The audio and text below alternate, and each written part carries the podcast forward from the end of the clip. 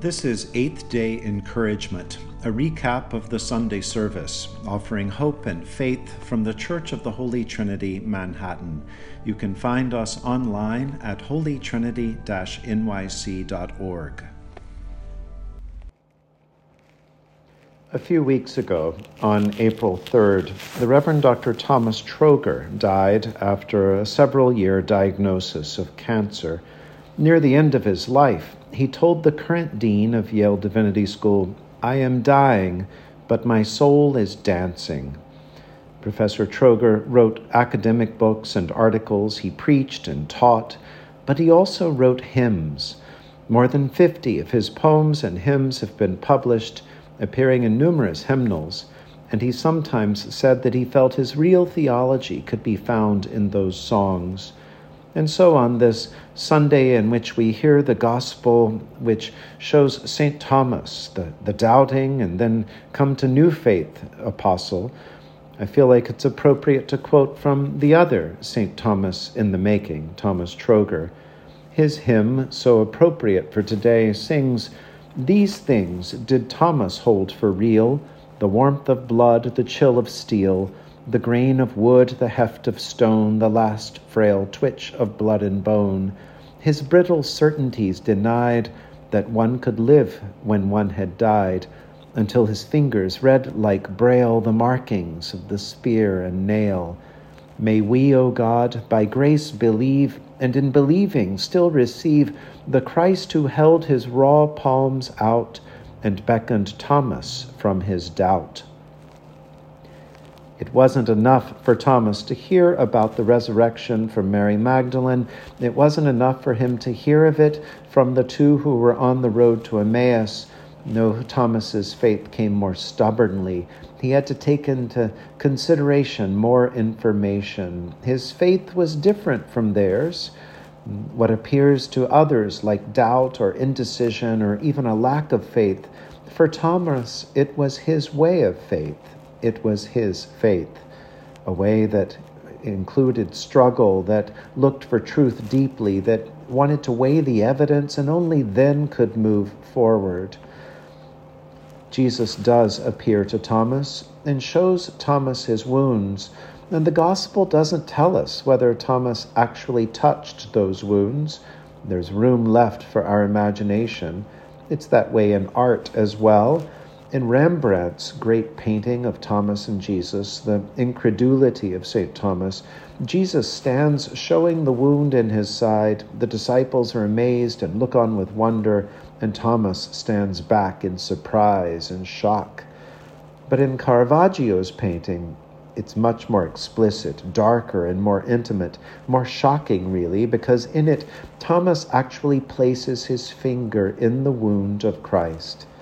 As in the Gospel of John itself, some believe with signs, others need signs. St. Thomas today stands not only as the father of Indian and Syrian Christianity, but he also stands as a patron for those whose faith doesn't come easily, but whose faith includes a measure of doubt, a, a bit of suspicion, maybe even a little cynicism. This St. Thomas Sunday reminds us it's always okay to doubt. It's okay to wonder. It's okay to be a little suspicious because suspicion can even lead to sainthood. Let us pray. Almighty and everlasting God, who in the paschal mystery established the new covenant of reconciliation, grant that all who have been reborn into the fellowship of Christ's body may show forth in their lives what they profess by their faith through Jesus Christ our Lord, who lives and reigns with you in the Holy Spirit, one God, for ever and ever. Amen. Since it is the second Sunday of Easter, still Easter tide, the recording in today's podcast is from last Sunday, from Easter Sunday morning. The choir sang, The King Shall Rejoice, from Handel's Coronation Anthem number two. The text is from Psalm 20, verse 1.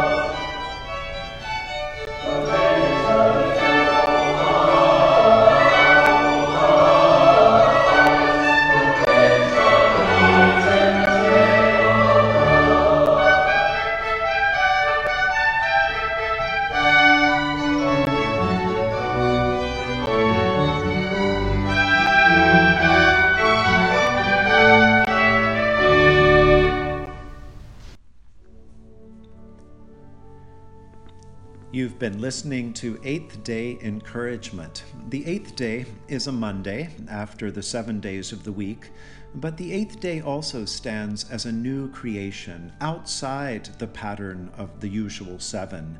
And so the eighth day symbolizes resurrection, hope, and the possibilities for new life. I'm John Bedingfield, the priest and rector at the Church of the Holy Trinity, Manhattan.